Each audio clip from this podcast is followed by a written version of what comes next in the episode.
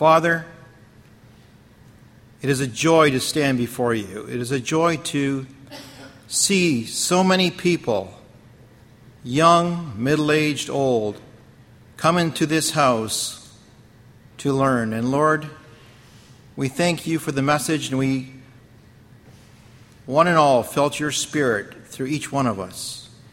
And Lord, it brings joy to our hearts to know that you who created the universe, you who created all that we can see the mountains, the sea, the earthquakes, all those mighty physical things, Lord, that you would be so mindful for, for each one of us here, that you would send your Son to be humiliated, to have to die at the hands of sinners, so that each one of us here would as worthless as we are individually, be counted worthy to one day be in heaven with you and have that relationship. And Lord, we ask tonight that you would reveal yourself in each one of our lives. Those who have gave their life to you and been converted for many years and those who still have not been converted yet. We ask that you would reveal in each individual life here where the imperfections lie, what the obstacles are. And Lord, we know that in this world, in the lives that we live day to day, we see the power of Satan Lord, we know that Satan is not dead. We know that he's powerful. Lord, but we also know that you, Lord, are the creator of all and can give the power within us. So we ask, Lord, that this evening you give those courage who lack courage.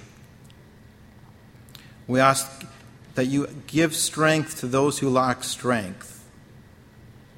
And Lord, reveal yourself individually so that each one who has not made a commitment to you would not escape,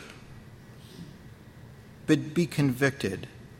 Would not only be convicted, Lord, we ask that you would give them your spiritual power within them to follow that conviction and take whatever steps take whatever steps necessary to be able to follow the path of Christ. And Lord, we know that there is no heart too hard and no soul that cannot be softened. And Lord, we just beg for your mercy. And Lord, we know that you are merciful. We also know that from the theme of this camp, Eastern Camp 2011, that you are commanding us to turn to you. And Lord, we do turn to you now, and we ask, Lord, that even in those cases where souls must be broken down in, a very hard way, in, in a very uncomfortable way, and sometimes even, perhaps even a sad way, we ask, Lord, that your Spirit would be with them always as you has promised. And in the end, they can experience that joy.